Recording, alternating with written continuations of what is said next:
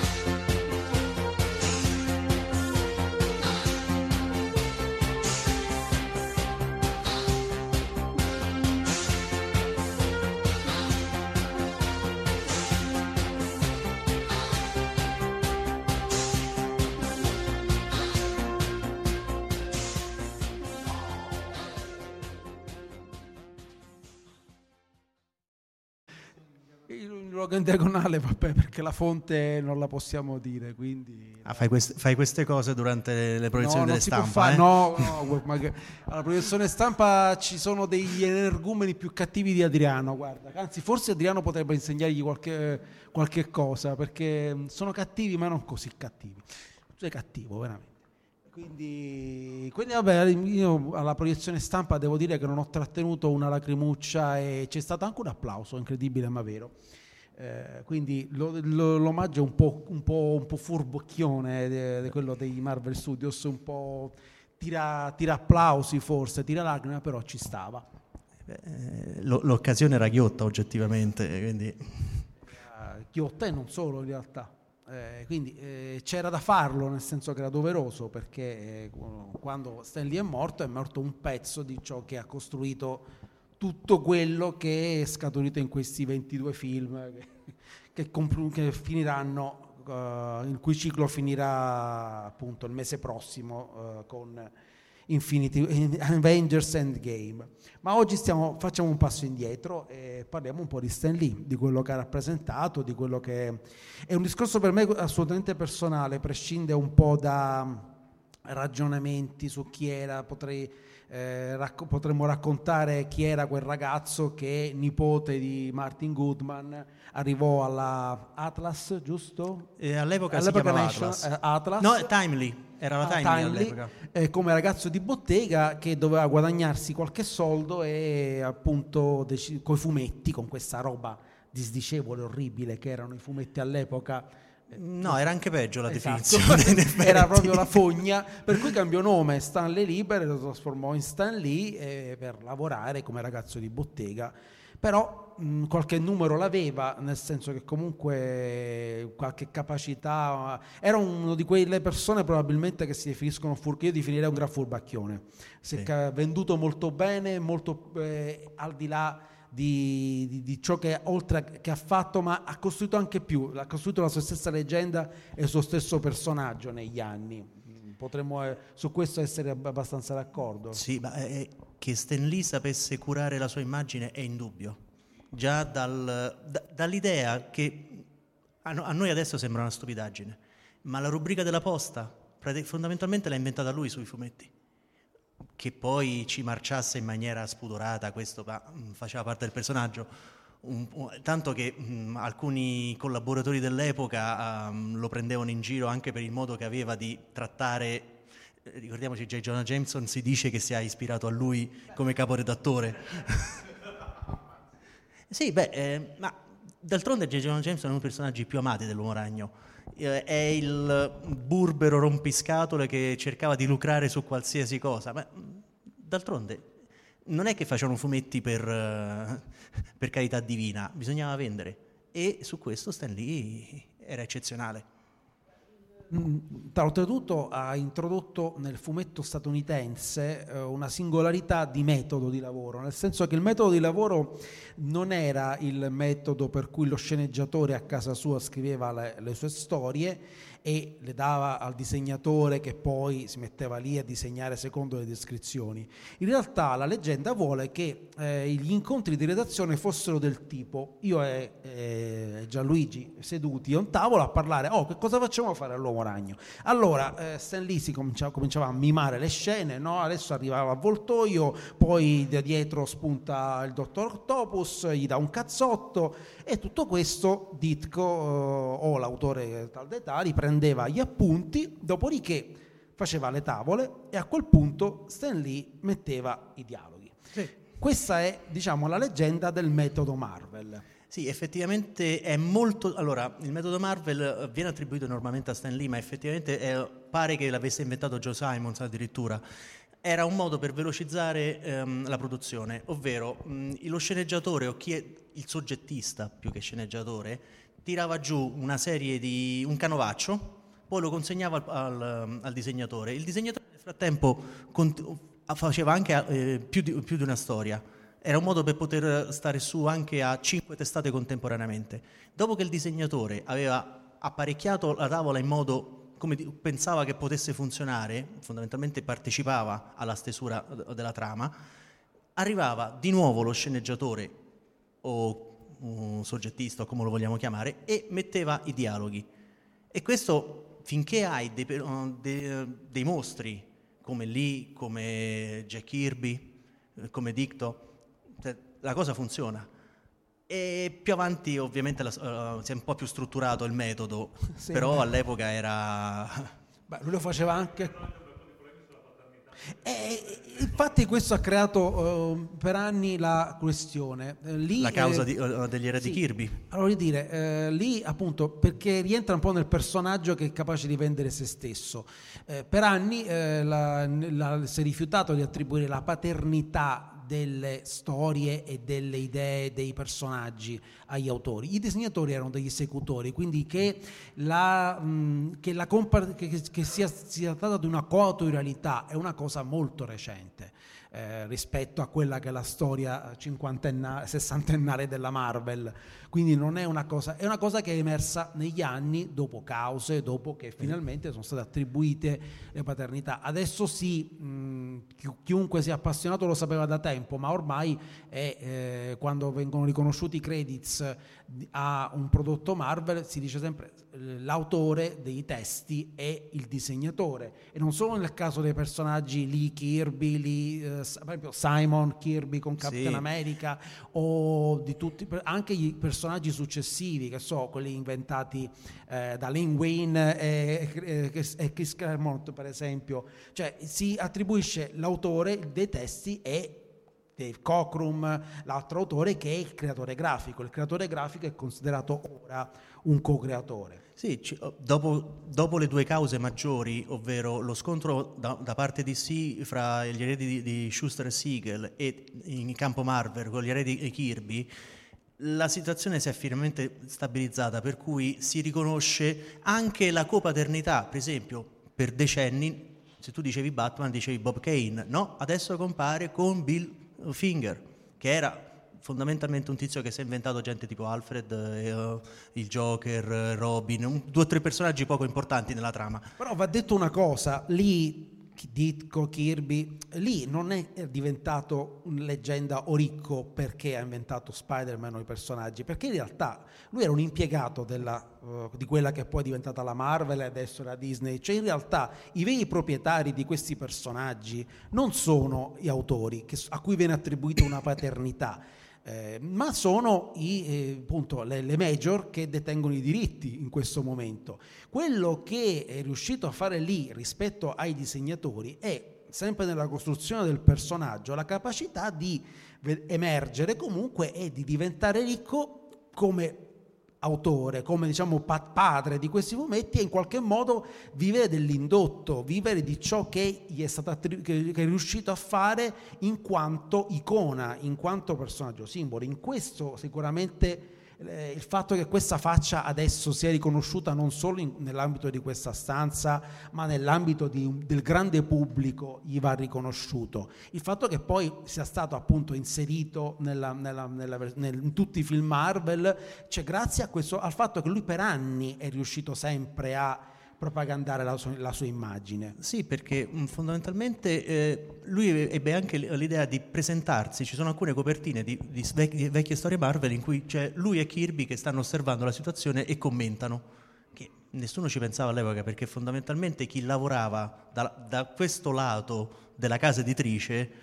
al grosso pubblico non gli fregava niente, non, non, si sapeva, al massimo era una firma da qualche parte, quando vengono firmati, perché adesso ne negli ultimi vent'anni firmate, uh, compaiono i crediti nelle storie. Prima semplicemente c'era un numero, un numero di identificazione della storia e basta, non, non, inter- non interessava chi lo produceva.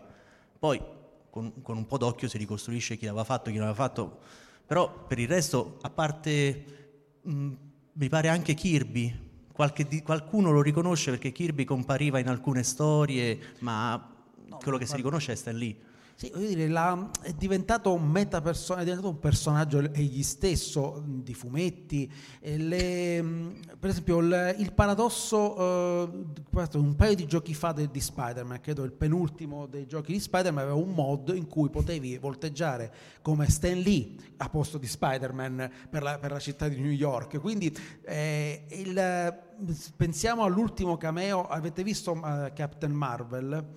L'ultimo cameo è un cameo che ha suscitato qualche interesse perché lui recita eh, il ruolo che ha, eh, diciamo, sta studiando un copione. Il copione è quello di, eh, de, di una parte che ha recitato in Generazione X di Kevin Smith. Questo allora ha portato alla discussione, ma allora esiste Kevin Smith, esiste Generazione X nell'universo Marvel e Stan Lee è un personaggio allora dell'universo Marvel e egli stesso ha creato i fumetti. Cioè, ci sono poi le discussioni che si attorcigliano l'una all'altra. Beh, nel gioco, per esempio nel gioco della Lego c'è un intero livello in cui con sì. Spider-Man devi salvare Stan Lee esatto. che si mette in tutti i guai possibili e immaginabili. D'altra parte anche nei fumetti Marvel a un certo punto i personaggi guardano i fumetti che gli ha creato questo Stan Lee e dicono ma che cosa hanno combinato, no? Cioè, Beh, ci sono molti personaggi che hanno i diritti.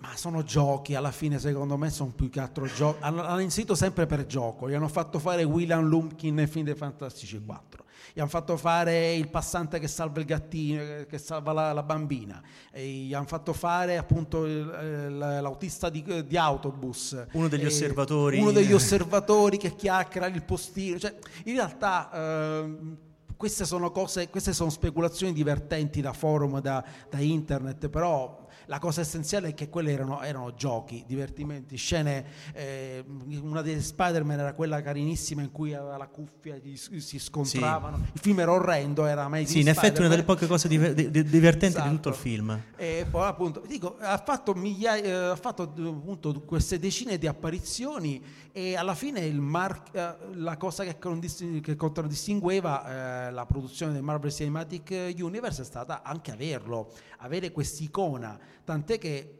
ci sarà ancora nell'ultimo e in qualche modo è veramente una, una combinazione quasi macabra il fatto che chiude il ciclo eh, questo film co- e chiuda quindi un, probabilmente anche un modo di vedere a questi film da parte de, del, del, del pubblico. Però è impressionante vedere come un autore di fumetti eh, appunto adesso non si, eh, sia qualcosa di, eh, che sia arrivato all'uomo della strada. Sì, oltretutto tra, buona parte dei, dei, contratti sono in scadenza. Con Endgame tutto il cast principale dei Vendicatori um, finisce il proprio contratto, tranne eh, Scarlett Johansson, il resto sono arrivati all'ultimo film. Quindi Probabilmente si inventeranno qualcosa. Tranne quelli che hanno cominciato un ciclo, ma quello sì. appunto.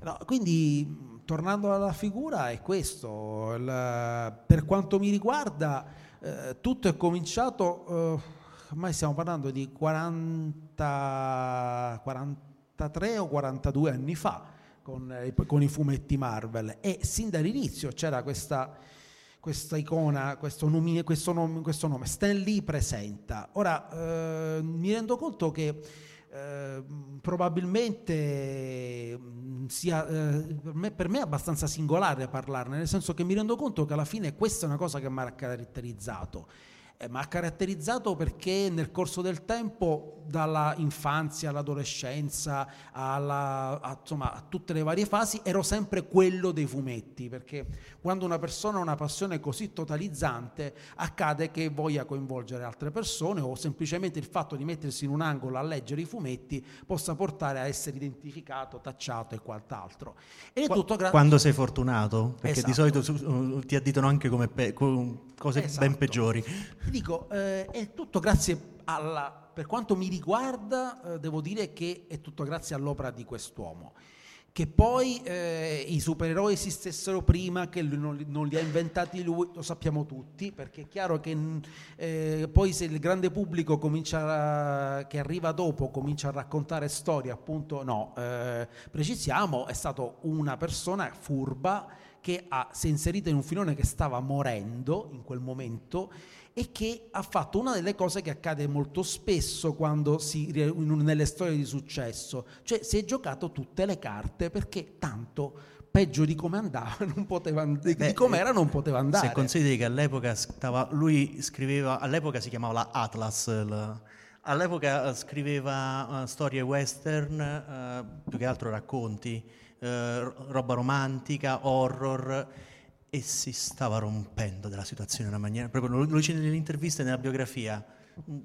Per fortuna all'epoca, a metà degli anni 50, la distinta concorrenza lanciò i nuovi personaggi, il nuovo Flash, Barry Allen, la Justice League e cogn- eh, lo zio, cognato, adesso mi ricordo bene, il, uh, Goodman decise, e non è possibile, Schwartz, il padrone della, della DC, sta facendo sol- soldoni, la voglio anch'io una mia Justice League, e si rivolse a Stan Lee Stan non poteva, per carità, non gli pareva vero.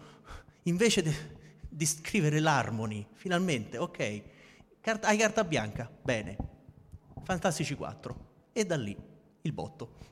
Lo stesso uh, Spider-Man, Amazing, Fantasy, Amazing Adult Fantasy, che era la testata antologica in cui debuttò Spider-Man, era l'ultimo numero, una testata che stava chiudendo, era una testata antologica che presentava racconti di fantascienza e horror simili a quelli di, eh, diciamo, di, una, un proto eh, confine della realtà a fumetti eh, doveva chiudere, boh, ci mettiamo questo personaggio del tutto improbabile che abbiamo inventato con Ditko e parte anche Kirby eh, che ha disegnato parte del costume ma non piacque a lì a quanto pare le sì. idee di Kirby sul costume, quindi il risultato è stato boh, buttiamolo lì. Eh, cavolo, eh, alla fine, ripeto, non ha inventato il supereroe, non avrà inventato, non avrà inventato il concetto, però è vero che qualcosa di suo ci ha aggiunto, famosa, quel famoso motto del supereroe con super problemi, nel senso la persona normale che dai superpoteri ottiene pro, più problemi di quanti diciamo, di, di, di, che pregi, quello è, è indubbio che comunque ci sia stato questa aggiunta alla mitologia del supereroe.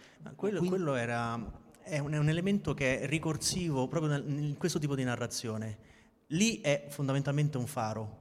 Lì è, è stato l'uomo giusto al momento giusto che ha potuto fondamentalmente dagli anni 40 in poi i supereroi non sono nient'altro che il, il riciclaggio dei vecchi miti, il, la, la, narrazione dell'eroe, il, il, mostro di turno che veniva sconfitto, bla bla bla, tutta una serie di, di, di situazioni. A un certo punto, ne, nei vari corsi e ricorsi della, nella narrazione, lì si è trovato nel momento giusto per poter dire, aspetta un po', ma questo genere che durante la guerra era tanto famoso, funzionava bene, vendeva, anche se veniva considerato m- meno, meno, che uno strofinaccio di casa fondamentalmente, cosa che fa molto contenti i collezionisti perché que- quegli albi sono praticamente venduti a peso d'oro, a un certo punto ho detto ok, vengo anch'io, porto le mie idee, facciamo qualcosa che non è stato fatto finora, che sapete tutti, io sono tifoso della, dell'altra, dell'altra parte, però effettivamente le sue idee hanno rivoluzionato il settore e soprattutto le ha sapute gestire, perché un conto è partire, anche adesso negli anni 90 hanno cercato di uh, rivoluzionare la image, ma si è sgonfiato, non ha saputo, la spinta propulsiva non si è mantenuta, non ha, non ha creato un background narrativo che potesse essere preso da qualcun altro e continuato. Non è lì ha, ha, il pregio, lì e, e tutto il resto, de, un po' meno Kirby, di creare personaggi che altri potessero gestire e portare avanti. Mentre um, altri personaggi possono, po- poi si sono bloccati con uh, la dipartita dell'autore e altre cose, lì ha, ha, creato proprio una struttura narrativa che una volta che hai capito il meccanismo puoi portarla avanti tranquillamente.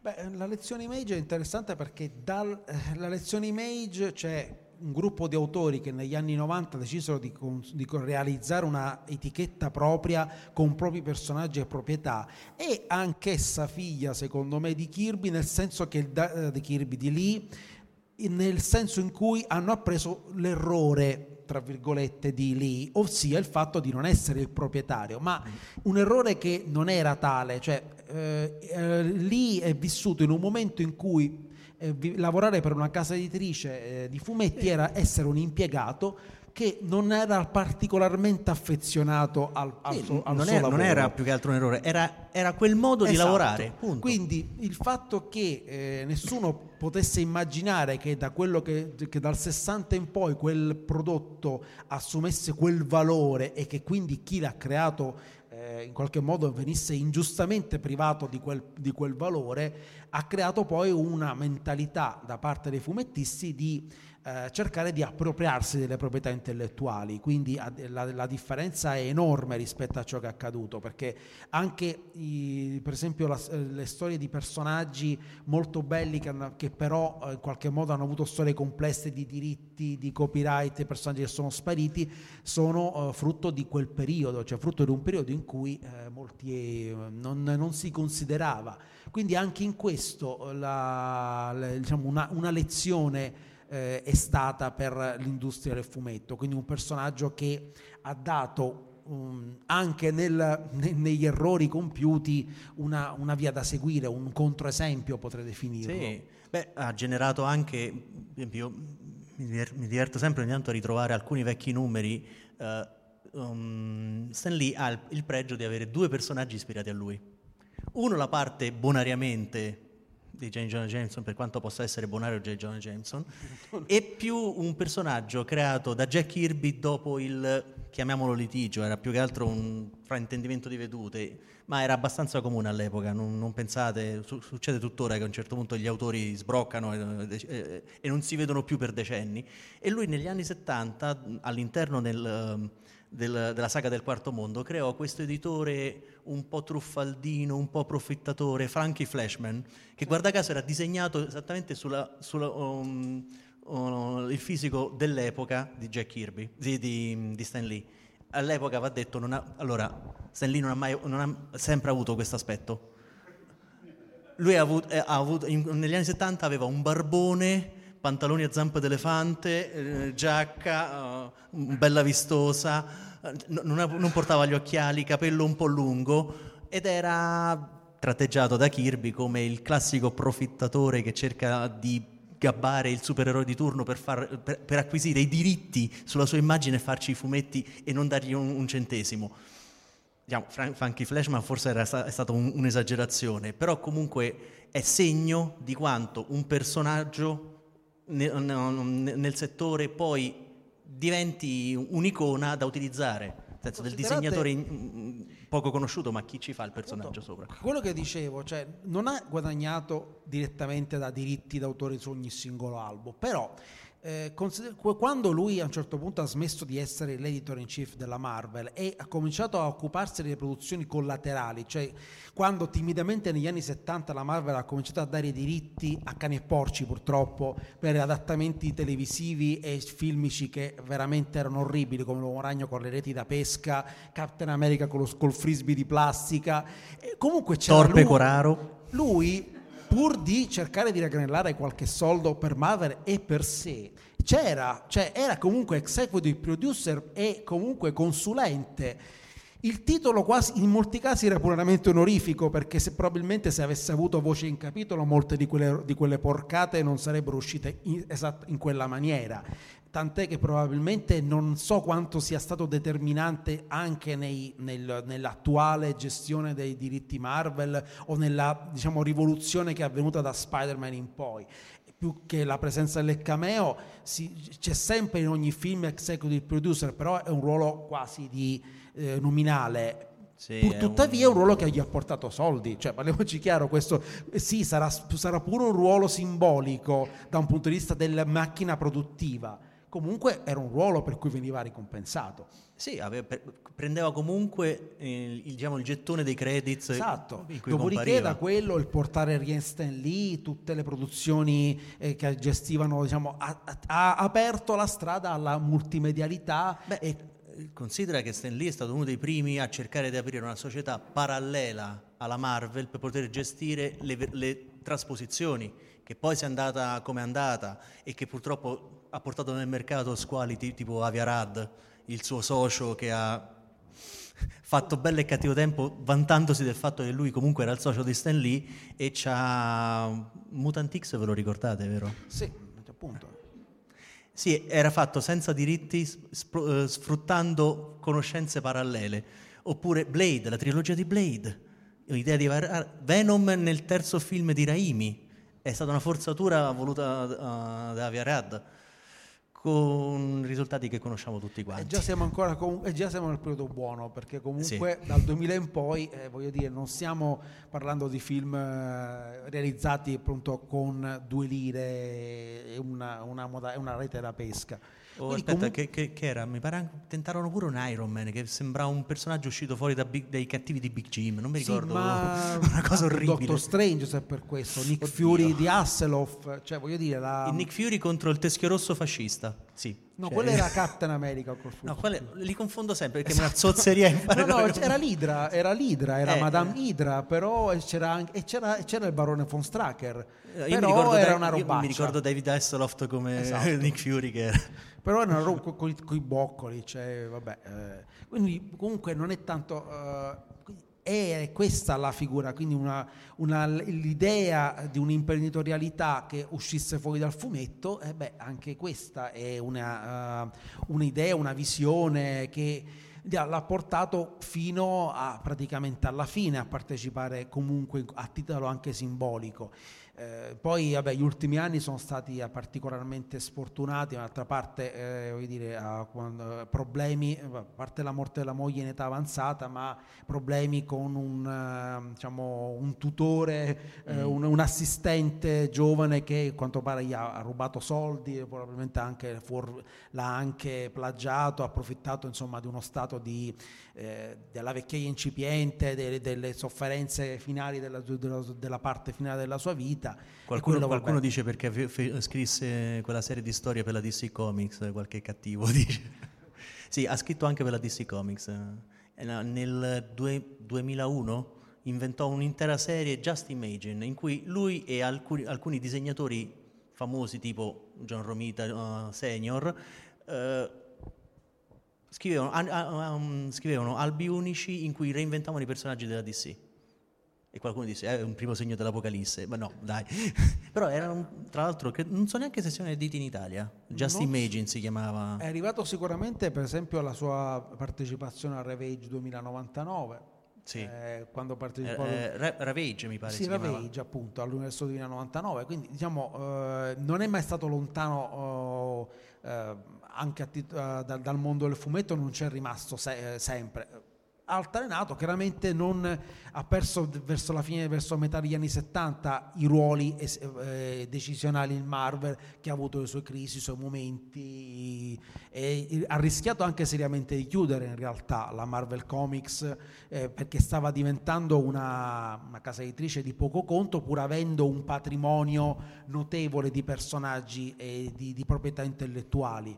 Quindi poi comunque se eh, la Marvel è, la di- è, diventata un prodotto che è stato uh, come dire, eh, valutato così bene da Disney e probabilmente anche grazie a, al fatto che è tutto na- eh, nato con lui. Eh, quel, sì. Quelle intuizioni, quelle idee gli sono sopravvissute, cosa che in un, eh, in, in un mondo che consuma prodotti di consumo a ritmi vertiginosi è ormai dell'incredibile. Credo che nessuno di loro pensasse eh, 60 anni fa, oltre 60 anni fa, che, che, queste cose dovessero durare così tanto. Non eh no, erano prodotti eh. pensati per durare. E onestamente ci è andata bene perché, per esempio, uh, ci sono cose di Stan Lee che forse è il caso di tipo stripperella che da, da, noi è arrivata su MTV a, a, tarda notte, è una serie del 2001, anche quella basata su questo agente segreto che, che era anche una, um, una, stri, una, stripper, non mi viene il, il termine italiano, spogliarellista, disegnata su Pamela Anderson che andava di moda all'epoca, tutto animato, la trama scritta su un A4 con lettere molto grandi fondamentalmente. Però, eh, diciamo che la maggior parte del, del, pubblico era distratto da altro, mettiamola così.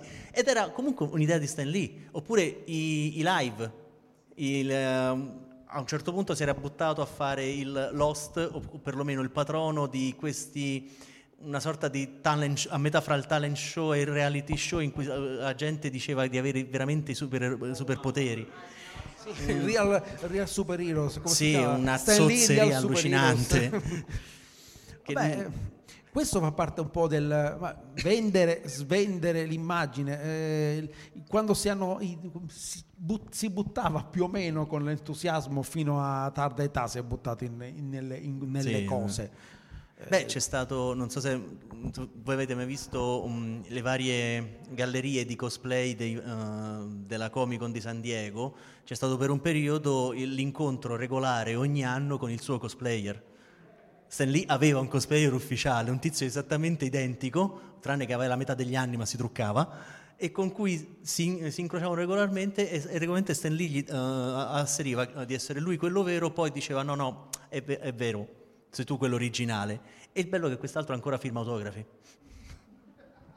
Sì, è, sono quelle cose assurde che succedono nelle, nelle convention di questo tipo. Non, non, ne sappiamo niente, immagino, vero? Non, è... Uh, che? Scusa? Cosa non è permesso? Cioè? È, un, è un'emiliata questa. No, beh, sì, ho capito, un'emiliata. Ma guarda, Da parte mia, non so, il, il, andare sul, sul, filo dei ricordi, che cosa, la storia che io eh, considero più pregnante di, di, di, di Stan Lee, per esempio, eh, le considero probabilmente come storia, io ricordo sempre con, con, veramente con emozione e passione una saga di, di, di Spider-Man, del primissimo Spider-Man eh, letta sull'uomo ragno gigante negli anni 70, che, aveva, eh, che vedeva l'uomo ragno contro Dottor Octopus, culminata in una storia che si chiama Il capitolo finale dove c'è forse una delle immagini più belle di, di, di, disegnate da Ditko, ma secondo me anche una delle storie più belle di Spider-Man, quando Spider-Man solleva un'intera fabbrica con, eh, con, con il seppellito diciamo, da, da, da, dalle macerie. Quella ricordo con molta emozione, sarà che ero bambino, non so per bene dirti, c'era questo misterioso personaggio che era il controllore, che poi si rivelava essere il Dottor Octopus, che aveva una banda eh, di criminali. Forse era tutto all'epoca molto, in, molto campi e molto, molto improbabile, eh, letto oggi, non lo saprei, però oh, non so, quella colpì perché c'era fantasia, c'era, c'era immaginazione, c'era, c'era dramma, c'era il personaggio che era questo ragazzino di 15 anni che si trovava a fronteggiare bande di criminali ferocissimi. E poi e, e lì si vede appunto che probabilmente seno, giudicata adesso col senno di poi potrei dire che era il lì che collaborava con Ditko. Cioè questa è la, è la, la cosa che è interessante perché se poi confronto lo Stan Lee dei Fantastici 4 uno potrebbe anche dire ma forse non è lo stesso scrittore Beh, lì era proprio, lì scusate il gioco di parole, era proprio il diverso rapporto che aveva con, con il disegnatore, mentre eh, per esempio Dicto era, era conosciuto anche come il gentleman, il, la persona assolutamente fine, gentile, tranquillo, infatti si, si, era ritirato, nessuno, quando si ritirò quasi nessuno si accorse che se n'era andato. Kirby invece era molto più sanguigno come, e si vedeva, per esempio nei Fantasy 4 c'erano le tavole che erano commentate, tipo vedevi un'azione e trovavi il, il commento successivo nei, nei balloon di quello che era successo, come se lì volesse spiegare nel disegno assolutamente caotico, stupendo dal punto di vista compositivo di Kirby, che volesse accompagnare il lettore facendogli capire sì, ok, questo è successo perché, vedi, sta arrivando, ah, però vi ricordate, la cosa che ho sempre adorato erano i rimandi, perché voi che siete veri fedeli, vi ricordate cosa è successo in, que- in quest'altra beh, occasione? Beh, eh, i monologhi, i momenti, cioè quelle, quelle, scene incredibili per cui i supereroi b- cominciano a, a dialogare, cioè, voi mi avete una tavola che è pieno puro dinamismo con questi personaggi che che fanno un dialogo fittissimo mentre si prendono a cazzotti. Cioè nella, in un film d'azione questa idea è puramente fo- è pura follia. Le, le, splash page con quintali di dialogo, una singola immagine, una splash page una singola immagine che, che, che occupa tutta la pagina e mezza storia. Perché di dialogo era mezza storia tu dici, ok. Questo riusciva a essere credibile. È diventato anche macchietta se pensiamo che negli incredibili eh, si stigmatizza il momento monologo, no? Cioè, cioè oh, sto facendo un monologo. Beh, queste cose accadevano nei, pers- nei supereroi concepiti Beh, eh, da lì. Ta- altra c- mm? Beh, c'è un'altra citazione, una, un esempio classico di come scrivevano tante volte per enfatizzare. C'è una battuta che fanno in una credo che sia una produzione fine, no, inizio anni 2000, in cui il dottor Destino parla in grassetto, cioè scritto in grassetto per identificare che parla a voce alta impostata, e c'è una guardia lì accanto e fa, signore come fa? A fare cosa? A parlare in grassetto. queste, queste sono invenzioni dei tempi di Kirby e di, e di lì che poi sono continuati, sì, diventati... Poi quando hanno, molte persone appunto hanno gridato al miracolo quando John Byrne ha, ha, parlato, ha fatto parlare She-Hulk e l'ha fatto uscire dalla tavola, beh in realtà queste cose avevano sì. la loro origine, non erano assolutamente nuove al, al, mondo del fumetto, anche se appunto... Sì, personaggi che si, che si riferivano a, a, chi stava osservando, beh, per esempio addirittura il Capitano, Ameri- il Capitano Marvel originale della Fawcett a un certo punto in alcune, in alcune pagine si girava e fa, ma tu hai capito? Cosa? ma erano, erano trucchi che si, che si, usavano, che poi le varie generazioni di lettori che si, che si uh, secondavano, gridavano al miracolo la, l'idea innovativa perché quell'autore si era ricordato e sapendole padroneggiare le usava in maniera eccezionale, però non erano idee nuove, erano idee ben usate, che è diverso. Questa è la dimostrazione, una vita passata a inventare, aggiungere pezzi a qualcosa di già esistente al fine di crearlo e di farlo diventare qualcosa di originale a suo modo. Eh, questo è il lascito e boh, adesso chi continuerà eh, diciamo, chi sta continuando eh, la, que, queste proprietà intellettuali, questi universi, questo mondo, creato, questo mondo alternativo che ha creato, lo, lo farà alla sua maniera. Qui adesso insomma, siamo arrivati a un bivio di questo mondo cinematografico, eh, è un po' di tempo che sono lontano da, da quelli che sono gli sviluppi del mondo fumettistico eh, di Marvel a dire la verità, quindi ho, ho, siamo di fronte, a, proprio, proprio, da poco in Italia è arrivato un ennesimo restart, siamo di fronte all'ennesima volta in cui le origini vengono raccontate, vengono, proprio perché vi dicevo nessuno all'epoca pensava che queste cose potessero durare, alla fine erano prodotti effimeri, quindi, che hanno necessità purtroppo, almeno sul lato fumettistico, di essere reinventati in continuazione. Ora di recente ti, ti, ti ricordi quando, quando, voi della Marvel prendevate in giro noi della DC per, perché ogni tanto si riavviava l'universo? Eh, eh? Sì. Allora, Alla fine è toccato pure a voi. C'è un restart ogni due anni, credo, ogni due o uh, tre anni. No, di solito sui tre. Ma ormai siamo, cioè, è veramente... Adesso, ho riletto i Fantastici 4 di Mark Wade. Nessuno degli autori che eh, come, ricomincia con i Fantastici 4 riesce comunque a prescindere dall'ascito di Lee Kirby. È innegabile che chiunque abbia cercato di uscire dal seminato dei Fantastici 4 e raccontare qualcosa di diverso, poi sia stato costretto a tornare indietro a quel concetto di famiglia, di, di famiglia di persone problematiche eh, con superpoteri che era del periodo Lee Kirby. Anche questi ultimi Fantastici 4 che ho trovato interessanti, gradevoli, ritornano a questo concetto. Quindi la bontà di un'idea che è nata nel 61 eh, ritorna prepotente.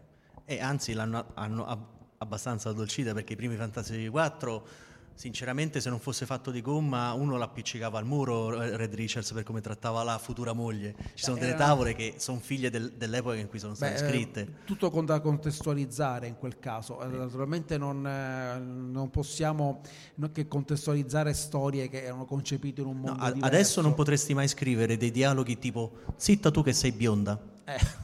Potete immaginare cosa possa succedere su un social network quando esce un numero con una scritta del genere. Sì, All'epoca pazienza. Beh, ora arriviamo a contestare a, a, a, loro, per esempio, alla creazione di un universo che solo nei, verso la metà degli anni 60 ha cominciato a diventare multirazziale, però insomma il personaggio di Pantera Nera è nato sulle pagine di Fantastici 4, eh, per esempio, eh, che adesso ha eh, un, un personaggio quindi che eh, per la prima volta nei fumetti mostrava non, una, non un afroamericano, eh, che all'epoca non si chiamavano neanche così, eh, povero e derelitto, bensì un monarca di una, di una civiltà superiore addirittura. E che oggettivamente il Pantera Nero originale era insopportabile. Ogni tre dialoghi dicevano, ma noi siamo superiori. Vabbè, abbiamo capito. Beh, Basta. Eh, tutti i monarchi di, di, ah, sono tromboni, tutti i monarchi di, No, ma il bello è che non so se hai visto l'ultima serie, cioè la quinta, la quinta, stagione della serie degli Avengers, Avengers Assemble, che è tutta dedicata a Black Panther. Hanno ripreso quel Black Panther. Fondamentalmente ogni tre dialoghi lui dice, eh, ma questo è wakandiano, è meglio. Io non, io non so come gli altri personaggi, non, non lo, veramente lo appiccicano al muro dopo un po' perché basta. Ma il, il, eh, il Black Panther dei fumetti effettivamente, uh, Red Richards diceva una cosa e lui diceva, sì, ma io l'ho, calcolato prima di te. Io lo facevo apposta. Però era, era, il divertimento, di... adesso forse sarebbe un po' esagerato, però nei fumetti, nei, nei cartoni animati non importa, devi spingere il personaggio, quindi va benissimo così. Uh, cosa dice la regia? Quanto la regia dice che sono dieci minuti, non so, avete qualche domanda, qualche idea, qualche pensiero in merito a, a cosa sono stati i fumetti Marvel, se sono stati qualcosa nella vostra vita, a parte una, una gradevole curiosità? che noi siamo due appassionati nerd, eh, fissati, che, pieni di giornaletti, che, bruciati dalle madri. Noi siamo casi clinici, quindi non considerate quello che diciamo. Eh, non lo so, appunto, me lo sto chiedendo. Menti sapendo di mentire. Sì, tu mentina.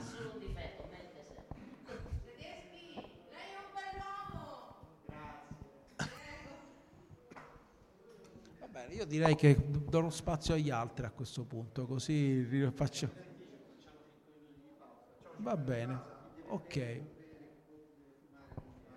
Vedete, Sol- solo, un, solo un panel su Stan Lee è in anticipo sul programma Dipcon.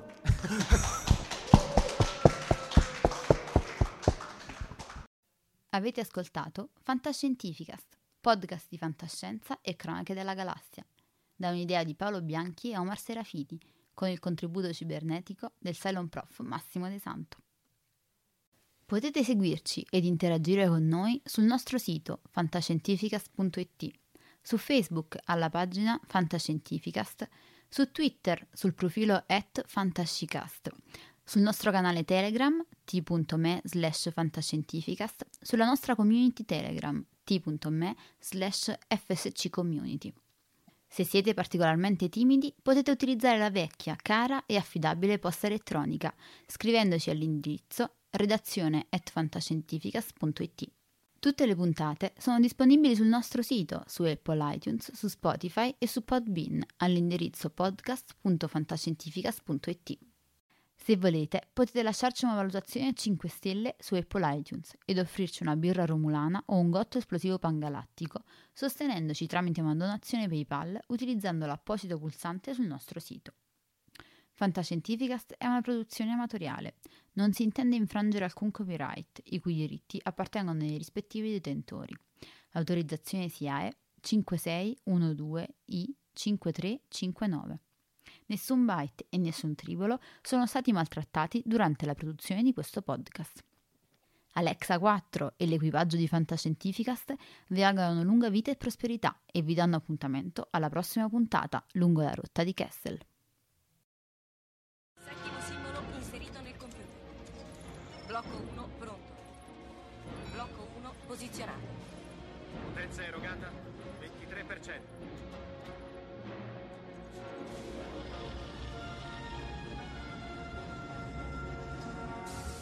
Così, Blocco 2 è pronto. attivato. Blocco 2 posizionato. Siamo al 35%. Arme rosse, evacuare l'area intorno allo Stargate. Liberate l'area, torniamo da voi, chiudo le porte. Andiamo, sbrigatevi. C'era quello sotto la grande pietra. Sì. Mio padre lo trovò nel 1928. È fatto di un minerale che non si trova sulla Terra. Blocco 5 posizionato. 75%. Blocco 6 pronto. Blocco 6 posizionato. Non eravamo mai riusciti ad andare oltre nella sequenza.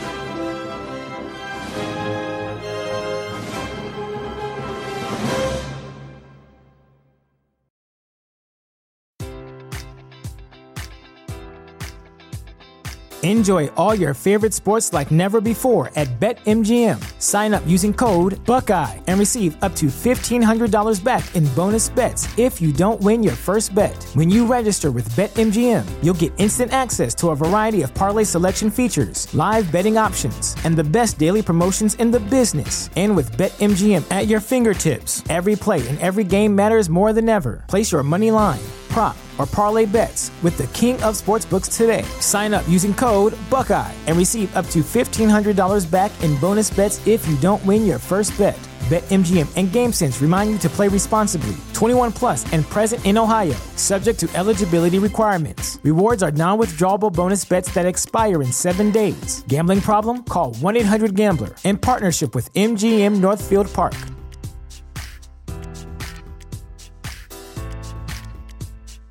When you need mealtime inspiration, it's worth shopping Kroger, where you'll find over 30,000 mouthwatering choices that excite your inner foodie. And no matter what tasty choice you make, you'll enjoy our everyday low prices, plus extra ways to save, like digital coupons worth over $600 each week. You can also save up to $1 off per gallon at the pump with fuel points. More savings and more inspiring flavors make shopping Kroger worth it every time. Kroger, fresh for everyone. Fuel restrictions apply.